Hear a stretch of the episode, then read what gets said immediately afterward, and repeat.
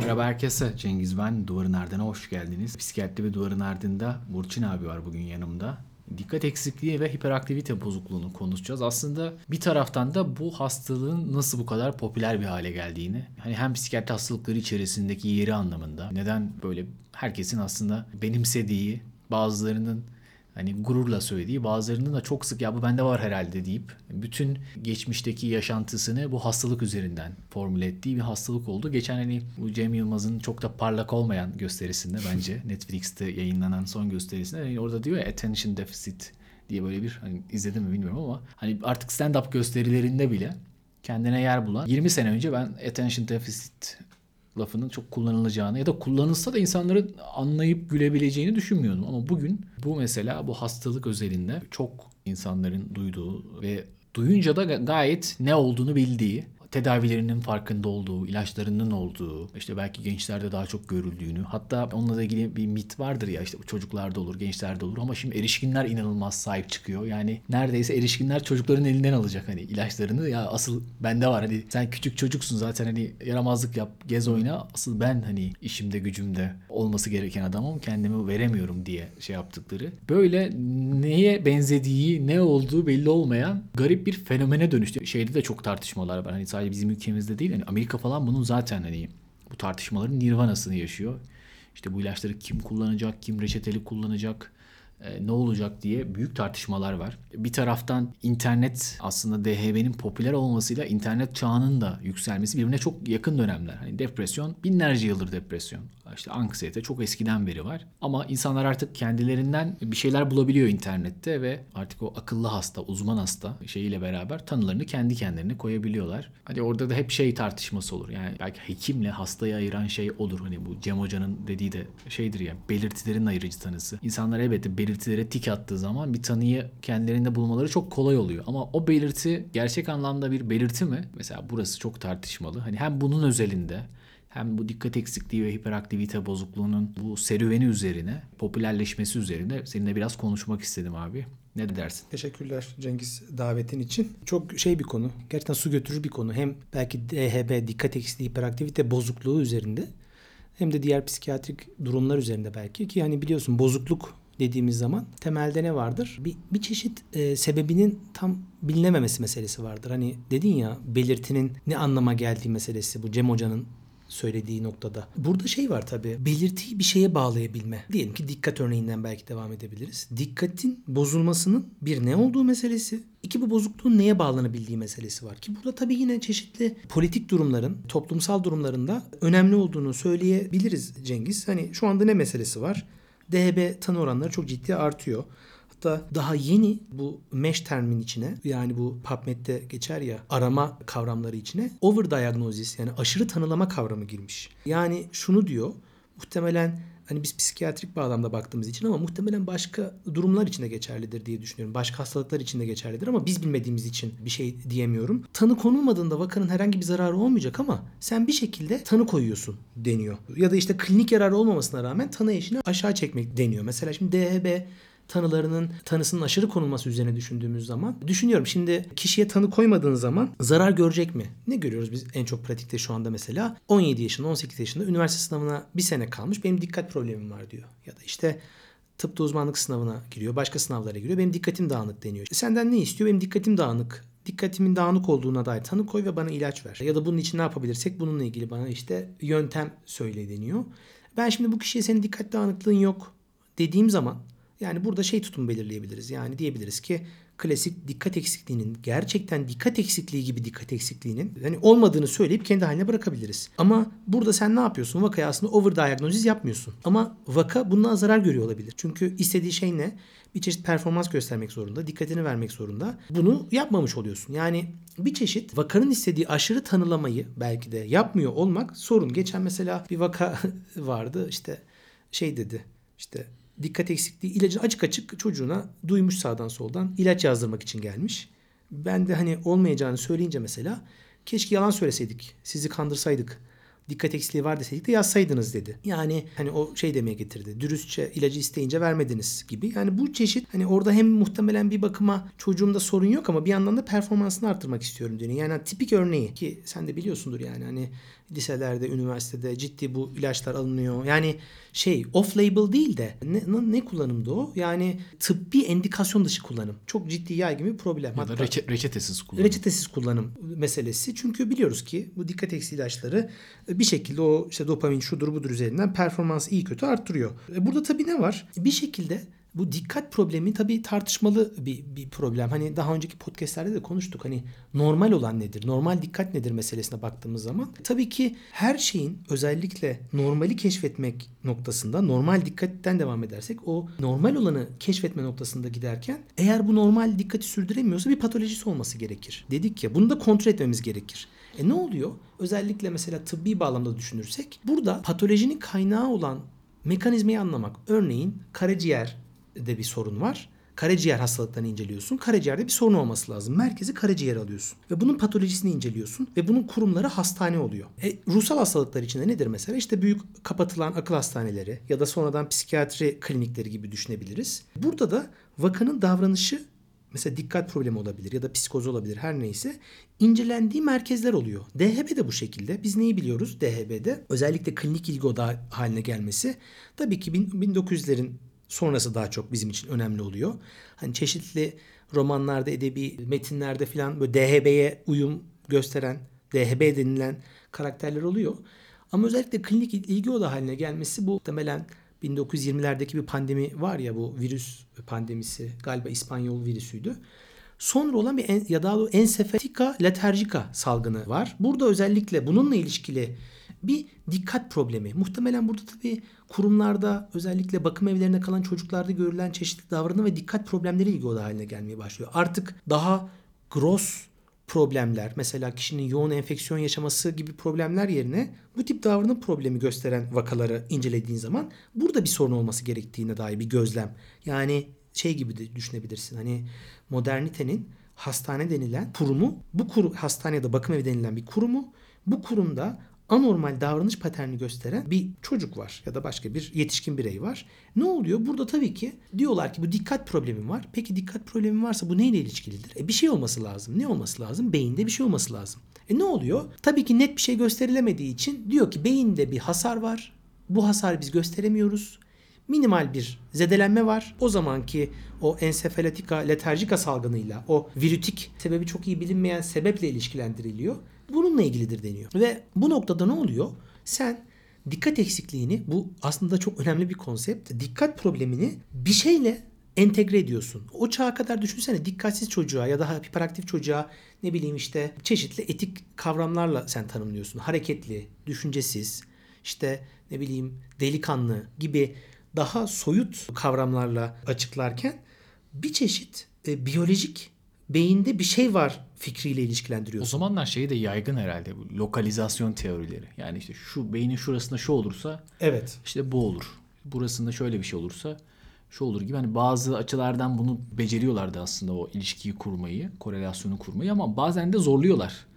İşte beyninin şurasında hani bu ahlaki problemler için, Hı. işte bir dönem eşcinseller için değil mi öyle şeyler mesela söylüyorlar. İşte onların beyninin şurasında şu var. Hani bu kez de tuhaf olan, size tuhaf gelen her şeye de bir şey bulmaya çalışıyorsunuz. Sonra da bulamayınca bütün şeyler çöküyor. Evet, frenoloji. Evet. Ee, yani o beyindeki her türlü karakter özelliğinin beyindeki gross anatomik yapıyla ilişkilendirme pseudoscience ama aslında şey muhtemelen protoscience. Yani bilim öncesi bir tavır. Çünkü bir şekilde adamlar Cage vakası falan hani diyor ki beyin davranış korelasyonunu kurmak aslında kolay bir şey değil. Yani Cengiz bazı şeyler bize çok böyle anlaşılabilir gibi geliyor ama hani bundan 150 sene önce gerçekten mesela kişiliğin beyinde olduğuna dair bir fikir hani çok bilinen bir şey değil ve işte o Cage vakasıyla şekilleniyor ve hani oradan da bunun hemen mesela aşırı kullanımı işte frenoloji ortaya çıkıyor. Ama konsept aynı. Beyinle davranışı ya da işte zihinsel içeriği ilişkilendirme fikri. E burada tabii ne oluyor? Sen dikkat eksikliğini, hiperaktiviteyi beyindeki bir hasarla ilişkilendiriyorsun. Tabii bunu da yine dediğimiz gibi o hani normalin ortaya çıkarılması, anormal olanın tamir edilmesi, beyinde bir hasar var biz bu hasarı şimdi, şimdi olmasa bile gelecekte bir gün tamir edeceğiz gibi bir çeşit e, kontrol toplumuyla ilişkilendiriyorsun. Hani bu Foucault'cu konseptle belki. Bu da aslında teoriye yansıyor. Yani ne oluyor? Ee, sen patolojik olanı kontrol etmelisin. Aynı suçluyu cezaevinde kontrol etmen gerekiyormuş gibi oluyor diye söyleyebiliriz. Tabii tamam güzel ama dikkat edersen hani bu anormali biyolojik bir şeye sen angaje ediyorsun. Ama tabii toplum değişiyor, kültür değişiyor, performans toplum, 60'ların hareketleri, o madde kullanımının romantik bir şekilde öne çıkması ne oluyor? Yani patoloji fikrinin gittikçe törpülenmesine doğru ilerliyor. Ee, ve biz bunu nerede görüyoruz? Özellikle vardır ya psikiyatride hani DSM-3'ün DSM-2'den farkı. Psikiyatri ciddi bir kimlik krizi yaşıyor. Ciddi bir hani e, ne derler ona meşrutiyet krizi yaşıyor. Hani o 60'ların hareketleri şudur budur. Bir şekilde sen Hani vardır ya klasik işte vaka örneği veriyorlar. Avrupa'da psikiyatristler bipolar diyor. Amerika'daki psikiyatristler aynı vakaya şizofreni diyor. Bu nasıl olur filan böyle çok tartışma kopuyor. Ve ne oluyor? Aslında çok brilliant bir şekilde teoriyle bağını koparalım deniyor. Muhtemelen o Freudian çağrışımları da çok fazla. Yani nedir? İşte psikotik tepki demeyelim de psikotik bozukluk diyelim. Yani teoriden belirtiyi koparıyorsun sen. Sen artık DHB örneğinden devam edersek DHB'yi minimal beyin hasarıyla ilişkisini bağlamından koparıyorsun. E, bu tabi nedir? Muhtemelen o psikiyatrideki işte geçerlilik, güvenilirlik noktasında ya söylediğimiz şeye bir güvenilsin de ne dediğimiz bir anlaşılsın da A doktorunun B doktoruyla dediği şey ortak olsun da geçerli midir, doğada bu antite gerçekten var mıdır meselesini ikinci plana atmış oluyoruz aslında. Güvenilir olsun. Güvenilir olsun. En azından ne dediğimiz belli olsun. Güvenilirlik de şöyle bir tehlike yaratıyor. İşte bu self diagnoz şeyi yaratıyor. Yani doğada bu var mıdır, yok mudur sorusunu sen tartışmadığında benim A dediğime sen de A diyorsan e, sorun yok. Yani bunun varlığı yokluğuyla ilgili bir tartışmaya girmiyorsun artık ve e, bu işte yine işte o internet çağıyla beraber o self diagnozu kişinin kendine tanı koymasını şey yapıyor. Çünkü sen doğada bu var mı yok mu şeyle ilgili hiçbir e, şeyin yok. Yani sadece benziyorum. Hasta diyor ki evet benimkine benziyor. Evet. İşte tanılar artıyor. Tabii. Ee, şey yapıyor. Bir yazı gördüm ve orada şey diyor. Bir psikiyatrist Sheffer ona bir meslektaşı şey yazıyor. Ben de bu görüşe katılıyorum. Diyor ki çalışmalarımda gördüğüm kadarıyla yetişkin dikkat eksikliği ve hiperaktivite bozukluğu şu an en fazla kendi kendine tanık olan durum haline gelmiş bulunmakta. Bu durumun hastanın her zaman mantıksal olarak açıklanamayacak iş yaşamında başarısızlık, boşanma, motivasyon eksikliği ve genel anlamda başarısızlık ve kronik hafif düzey depresyon için bir biyolojik neden bulmasına imkan tanıyor olmasından endişe ediyorum diye söylüyor. Ne diyorsun buna abi? Ee, yani aslında bu konuştuğumuz konuyu tamamlıyor. Yani DHB tanısı artık hani dedik ya hastaneyle ilişkiliydi, patolojiyle ilişkiliydi bir, bir tanıyken artık muhtemelen burada da özellikle yetişkin DHB de gerçekten önemli bir konsept. Yaşadığımız probleme ki bu problem gerçekten burada bu senin yaptığın paylaşım çok ilginç geldi. Problemlere bir neden bulma, bir belki tırnak içinde mazeret arama ya da işte bir açıklama arama. Çünkü bizim de yani neden sorusuna yönelik bir yatkınlığımız var. Neden böyle sorusuna yönelik yatkınlığımız var. Bir sebep oluyor olabilir. E nedir? Zaten DHB'nin şöyle düşünelim. DSM ile birlikte DSM 3 ve sonrasıyla birlikte teoriden bağımsızlaşıyor artık bir belirti kümelerin tanımlama. Bunu da artık dediğin gibi kendi ihtiyaçlarına göre modüler bir şekilde kullanabilirsin. Vakasına göre Diyebilirsin ki mesela uyduruyorum. Çocuğun aslında zeka geriliği var. Sen şöyle diyebilirsin. Bu çocuğun mesela dikkat bozukluğu var. Böylece mesela patolojiyi göstermeme eğiliminde bulunabilirsin. Ya da senin performansla ilgili burada verdiğin örnekteki gibi yeterince performans göstermekle ilgili zorlantın var. Fakat bunu mesela çok klasik benim çok gördüğüm hani üniversitede de çalıştığım için erteliyor. Son dakikayı bırakıyor. Procrastination. Procrastination DHB'de olur. Ben DHB'yim o yüzden erteliyorum. Hayır sen tembelsin. Hani sen ertelediğin için erteliyorsun. E, ya da evet yani orada ne yapıyorsun sen? Teoriyi e, yani klinik görünümü ya da klinik olmayan görünümü kendi teorine modüle edebiliyorsun. DHB böyle suyun üzerinde yüzen bir şey. Hem klinik bir fenomene oturtabilirsin. Gerçek DHB'yi oturtabilirsin. Hem de gerçek olmayan DHB'yi oturtabilirsin. Yani burada ne oluyor? Sen belirtinin bağlanabileceği merkezleri çoğaltıyorsun ki bu bence en tipik örneğini nöroçeşitlilik fikrinde gündeme getiriyor Cengiz. Yani nöroçeşitlilik ya da nörotipikalite yani nörotipik olmak, nöroçeşitlilik olmak konseptinde gündeme geliyor ki bence bu şey değil. Yani politik çağrışımları olan yani ya da işte günümüzün dünya görüşüne de uygun bir konsept olmakla birlikte aslında dediğim gibi bu bağlamda kötüye de kullanılabiliyor. Kötüye kullanıldığını düşünüyorum ne yazık ki ama hani e, insanlara da kıyamıyorum gerçekten. Hı hı. Mesela çok zor ebeveynler var. Yani e, çocuğunun yaşadığı durumdan dolayı insanın böyle içselleştirilmiş bir damgalaması var. Çünkü insan hani otizmli bir çocuğu olduğunda, yaygın gelişimsel bozukluğu olan bir çocuğu olduğunda ya da DHB bir çocuğu olduğunda ebeveyn olarak kendisinde de bir hata arıyor. Yani bunlar işte doğumda eksik vitamin mi aldım, işte kontrollere mi gitmedim, genetik olarak bir Tabii. kusurum mu var? Hani biz de diyoruz ya bunlar nöro gelişimsel hastalıklar. Çünkü küçük yaşlardan itibaren başlıyorsa anne babanın şey olma ihtimali daha yüksek gibi geliyor. E, Onların kalıtımıyla alakalı bir şey olma ihtimali. Onlar da e, yani bu nöroçeşitlilik şemsiyesine aslında bir yandan sığınıyorlar. Bir taraftan böyle çok da şey de görüyorum. Hani aktivist hareketler işte böyle Instagram sayfaları, Twitter sayfaları hani bazen şey gibi geliyor. Acaba yani bu hani senin dediğin o politik bir duruş da var ya. Gerçekten diyorum bu politik bir şey mi yani? Hani sanki bu birkaç anne babanın bir araya gelip çocuklarıyla ilgili bir farkındalık yaratmasından daha fazla. Çünkü çok güçlü bir ses çıkarıyorlar ve niye diyorsun yani bu, bu neden böyle bir ihtiyaç var? Çok mesela anlamlandıramıyorum aslında. Muhtemelen şey çok fonksiyonlu yani çağrışımları var. Yani bir yandan toplumun ön yargılarını kırmak adına yani mesela DHB'li çocuklar ya da başka ruhsal bozukluğu olan çocuklar için de geçerli. Çok önemli. Ama bu özellikle DHB örneğinde ya da nöroçeşitlilik fikri üzerinde aynı zamanda dediğimiz gibi bu yanlış pozitif kullanımları da önemli olabiliyor. Yani ben şeyi biliyorum. DHB'li vakalarımın mesela DHB olduğunu anladığında ki yaşadıkları rahatlamayı anlayabiliyorum. Çünkü bu kişiler çok ciddi kronik sorunlar yaşıyor. Ya da sende de oluyordur yani. Çocuğunun DHB olduğunu görüyorsun ergen. E anneye bakıyorsun, babaya bakıyorsun o da DHB aslında. Yani sıra bekleyemiyor. Mesela çok öfkeleniyor. Yani sen bunu ha bu çocuktaki gibi o dürtüsellik falan diye ilişkilendirdiğin zaman anlayabiliyorsun. Ve aynı zamanda çeşitlilik fikriyle ya çok opti, çok böyle çok politik bir çözüm gibi. Yani şunu diyorsun sen bu bir hastalık değil, bu bir farklılık. Daha doğrusu farklılık değil, farklılık da negatif anlama geliyor. Bu bir çeşitlilik.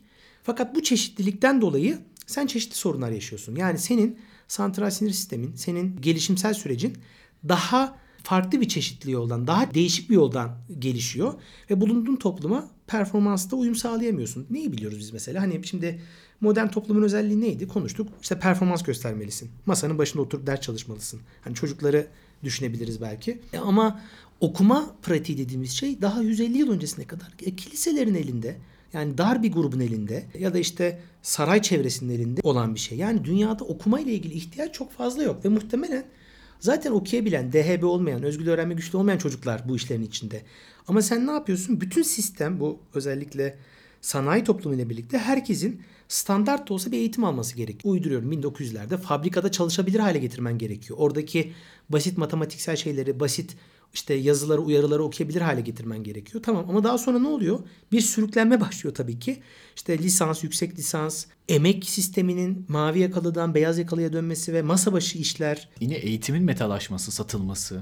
gibi süreçlerden dolayı ne oluyor? Bir şekilde senin bilişsel performans gösterme noktasında bir zorlantın var. Ama muhtemelen doğamız, biyolojik doğamız, tür olarak doğamız buna uygun değil. Ne oluyor? Dikkat problemi, hiperaktivite problemi kontrol edilmesi gereken bir problem haline geliyor. Ve sen bunu ne yapıyorsun?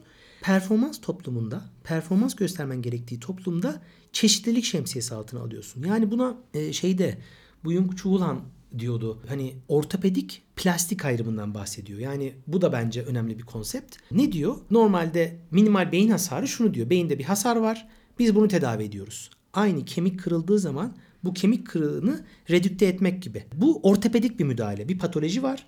Patolojik oluyor. Mesela safra taşını alıyorsun. Bu patoloji merkezli bir yönelim. Ama estetikte ne vardır? Estetikteki müdahale daha iyi hale getirmektir. Yani kozmetiktir. Yani dikkat problemi var diyorsun. Fakat bu dikkat problemi çok müphem bir şey. Aynı bir kemik kırığı gibi patolojik değil. O masa başında o kitabı okumak zorunda kalmasa sorun değil. Bundan 200 sene önce bu kitabı okumak zorunda değildi. Dersin başına oturmak zorunda değildi. Patolojik değil. Bu yüzden ne oluyor? Senin müdahalen artık bir performansı sürdürmek adına kozmetik hale geliyor. Plastik hale geliyor. Ve bu noktada bir fikri dönüşüm oluyor. E bu sefer de ne oluyor? Bizim işte bu gördüğümüz DHB tanılarının artması. Kişilerin kendine ben dersin başına yeterince oturamıyorsam, procrastination'ım varsa ben de DHB olmalıdır noktasında tedavi arayışına girmeye dönüşüyor ve ne oluyor? Artık tedavi edici olan ilaç fikri, tedavi edici olan yani bir illeti düzelten doktorluk, işte medikasyon fikri bilişsel güçlendiricilere evriliyor. Yani patolojik olan çeşitliğe ilaç e, bilişsel güçlendiriciye dönüşüyor. Yani aslında dikkat edersen bak hani biz bunu hep psikiyatri merkezi düşünüyoruz ama hani bir gitsen bu medikalcilere falan işte vitaminler, işte enerji arttırıcılar değil mi? Yani hep bir şey var. Tabii tabii. Yani mesela geçen bir ilaç firmasından bana şey geldi böyle bir e, katalog bir şey anlatıyorlar. Demansla ilgili diye düşündüğüm bir şeydi böyle içinde böyle işte tam hatırlayamadım. Yani asetilkolin var. Hmm. Birkaç madde daha var. Dedim bu demansla ilgili mi? Yo hocam genel dedi hani bilişsel güçlendirici. Şey yani hani artık şeyi daraltmıyorlar. Bir grup mesela DHB demiyorlar. Ha. Demans demiyorlar. Çünkü hem bir ilaç kategorisinin içine tanı şeyinin içine sokunca sigorta ile ilgili sıkıntılar oluyor. Sen onu işte bir tanı şey yapması lazım. Belli bir kısmını ödüyor SGK. Hmm. Ama sen bunu bilişsel anlamda fayda getirecek ve herkesin kullanabileceği bir şey yapıp ve biraz da tanılardan uzak tutarsan bu senin için daha karlı oluyor. İşte o vitamin, destek, bilişsel güçlendirme hmm. gibi e, şeylerle ilgili. Bu senin yazdığın yazıda da okuduğum şey bana ilginç geldi. Hani tartışma konusu ya bilişsel güçlendirme işte nöroetikçiler arasında. Sahiden de hani şey denir ya ya işte bulmaca çözersen işte daha geç demans olursun ya da olmazsın. Hafızan kuvvetlidir ya da spor yaparsan ya da işte iyi beslenirsen bilişsel anlamda güçlendirebilirsin kendini. Ya da öyle bazı egzersizler var. Şimdi mesela bu kelimelik diye bir oyun var. Herkes oynuyor böyle belli bir eğitim seviyesinin yukarısındaki insanlar. Mesela bunun ilaç kullanmaktan bir farkı var mı aslında? Yani o kozmetik müdahaleden bir farkı var mı aslında?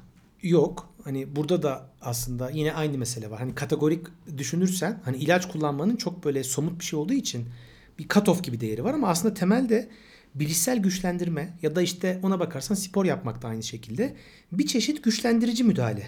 Ee, yani burada şey var Cengiz. Hani vardır ya psikiyatride negatif belirti pozitif belirti. Yani negatifi normale çekmekle normali pozitife çekmek meselesi arasında fark var. Yani hani doktorluk nedir? Ya da işte tababet nedir? Negatifi nötrleştirmek midir? Nötrü pozitifleştirmek midir? Yani muhtemelen burada tabii ki bu bu kadar kategorik değil ama muhtemelen şey var.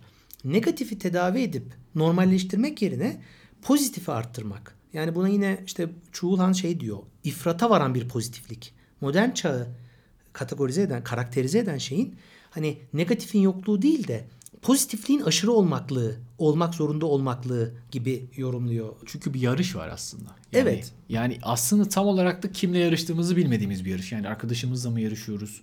İşte işteki yeni fırsatlar için, yeni pozisyonlar için mi yarışıyoruz? Şimdi sen hani en bizim böyle kategorize ettiğimiz yerler neresi? İşte üniversite sınavı, belki tıpta uzmanlık sınavı ya da işte herhangi bir doktora yeterlik sınavı gibi. Keşke orayla sınırlı kalsa. Yani adam yeni bir dil öğrenmeye karar veriyor. Onun için de tercih ediyor. İşte yeni bir e, zihinsel beceri elde etmeye çalışıyor. Bunun için de kullanma ihtiyacı hissediyor. Ve Williams ve arkadaşlar 2011'de bir yazıda şey demişler. Gündelik yaşamın, yaşam dünyasının ilaç temelli çözümler tarafından sömürgeleştirildiği. Yani buna hmm. da farmasötikalizasyon diyorlar ve hmm. yani insani durumların, insan becerilerinin ve kapasiteleri için bunların gelişmesi için ilaç müdahaleleri ve bunun da bir e, aslında ilaç endüstrisi için bir fırsat yarattığı özellikle bu reçetesiz kullanımlarla ilgili hani artık tıp profesyonellerinin de elinden çıktığı bu durumu. Yani artık bu mesele tıp hasta hastane ilişkisinden başka bir şeye dönüşmüş durumda. Yani bu hani daha fazla pozitif istemek, işte ileri en ileri olma arzusu. Hani şimdi bunu tabii yine sosyologlara sorsanız ya da işte Marksist kuramcılara sorsanız işte neoliberal toplum, kapitalizmin etkileri diye açıklarlar ama acaba bu insanın doğasında da olan bir şey mi? Ben artık onu düşünmeye başladım. Ne?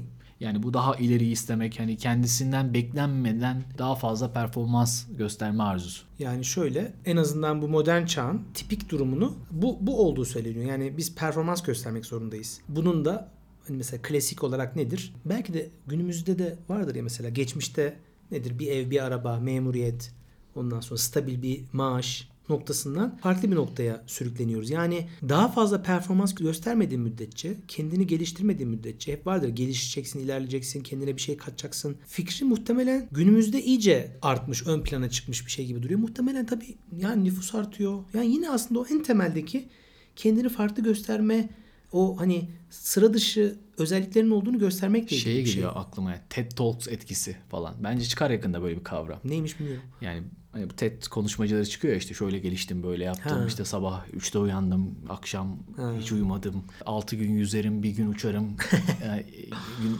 günde 500 sayfa okurum işte şöyle hayatlarım var böyle hayatlarım var sonra herkesin onu alkışladığı ama 15 dakikalık bir ezber yapıp geldi hani haftalık bir podcast yapıyorum spontan yarım saat bir saat konuşabiliyorum yani bir insanın ömür boyu hazırlanıp 15 dakika konuşması bana biraz şey geliyor yani herkes konuşur 15 dakika Doğru. ve ama insanlar o 15 dakikayı şey sanıyorlar yani böyle büyüye kapılıyorlar. Aa işte bu. Aradığım 15 dakika bu. Herkes kendi 15 dakikasını yaratmalı ve hani bilmiyorum bir başkasına konuşmak için bu hayatlar yaşandıysa boşa yaşanmış olabilir gibi geliyor bana. Büyük konuşayım ki yarın öbür gün ben de hani başıma gelsin diye Hatırlatırlar sana. e, hatırlatsınlar işte bir TED konuşmasında e, büyük işte siz böyle demiştiniz değil. İnşallah öyle olur diye. E, Yani evet böyle insanın bir push eden e, Evet. daha ileriyi olması gerektiğine şey yapan. Mesela benim annem bunun tam tersi. Gerek yok oğlum diyor genelde. Mesela belki annelerde böyle bir şey olabilir. Daha evrimsel bir içgüdü o. Nasıl? Yani, yani daha fazla efor vermene gerek yok. Daha fazla bir şey yapmana gerek yok. Hani yeter. Hani bu kadarı. Bilmiyorum belki bazılarının ebeveynlerinin şeyi daha başkadır. Daha ileri, daha iyisi diye. Benimki mesela yeter artık diyen tarafta.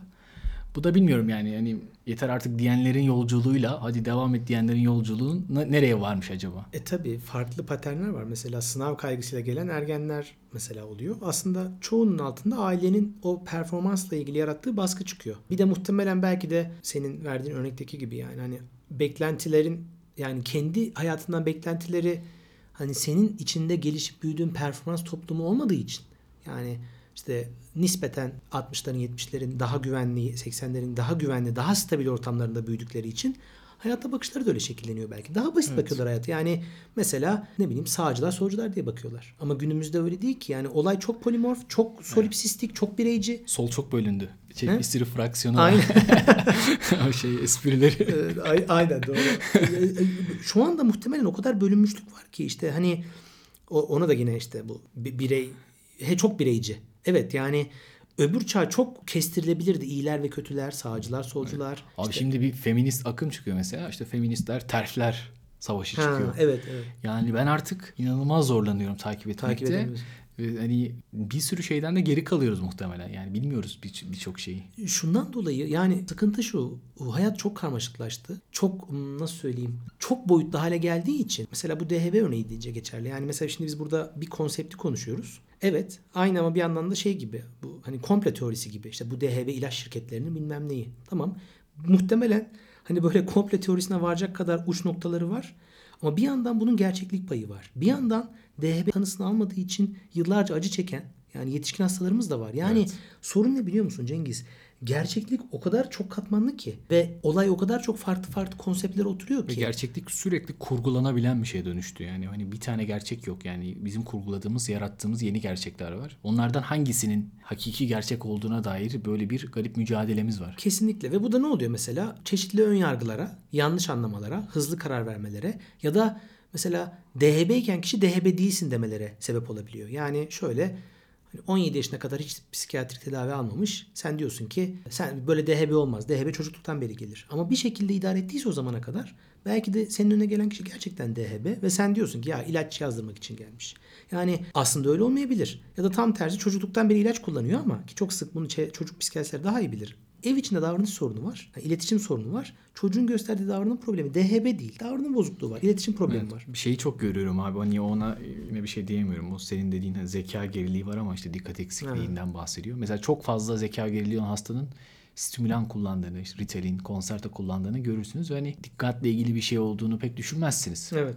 Yani ama çünkü o yine bilişsel güçlendirmeye dair inançlar da var Tabii. muhtemelen. Hani onunla da ilgili. Hep olay ne Bir şey biliyor var. musun? Kategorik olan mesela muhtemelen dediğin gibi orada ilaç belki duygu regülasyonuna, dürtü regülasyonuna da iyi geliyor. Yani ilaçların yani muhtemelen sorun şu. Dikkat eksikliği ilacı dediğimiz ilaç da dikkat eksikliği ilacı değil. Beyinde muhtemelen dok hani var ya bu ardok sistemleri vesaire. Evet. Hani ilacı antipsikotik demeyelim de dopamin regülatörü diyelim vesaire gibi. Yani çünkü sen bunu antidepresan deyince ilacın diğer etkilerini görmezden geliyorsun. Yani ya hep şu bence kategorik olana karşı boyutsal A hastalığına iyi geliyor dediğin şeyin aslında beyinde ya da vücudun başka yerlerinde başka şeylere iyi gelmesi ya da kötü gelmesi. Yani şey tutanabileceğin tek bir dal yok ve dediğin gibi dal gerçeklik tekrar tekrar kurgulanıyor. Tekrar tekrar değişiyor. Bir yandan bilimsel anlayış değişiyor. Bu sefer yani şu gündeme geliyor. Ne var ki? İlacını kullansın işte. Herkese ver. Herkes ilacını kullansın ve iyi hissetsin. Hani better life through chemicals. Değil mi?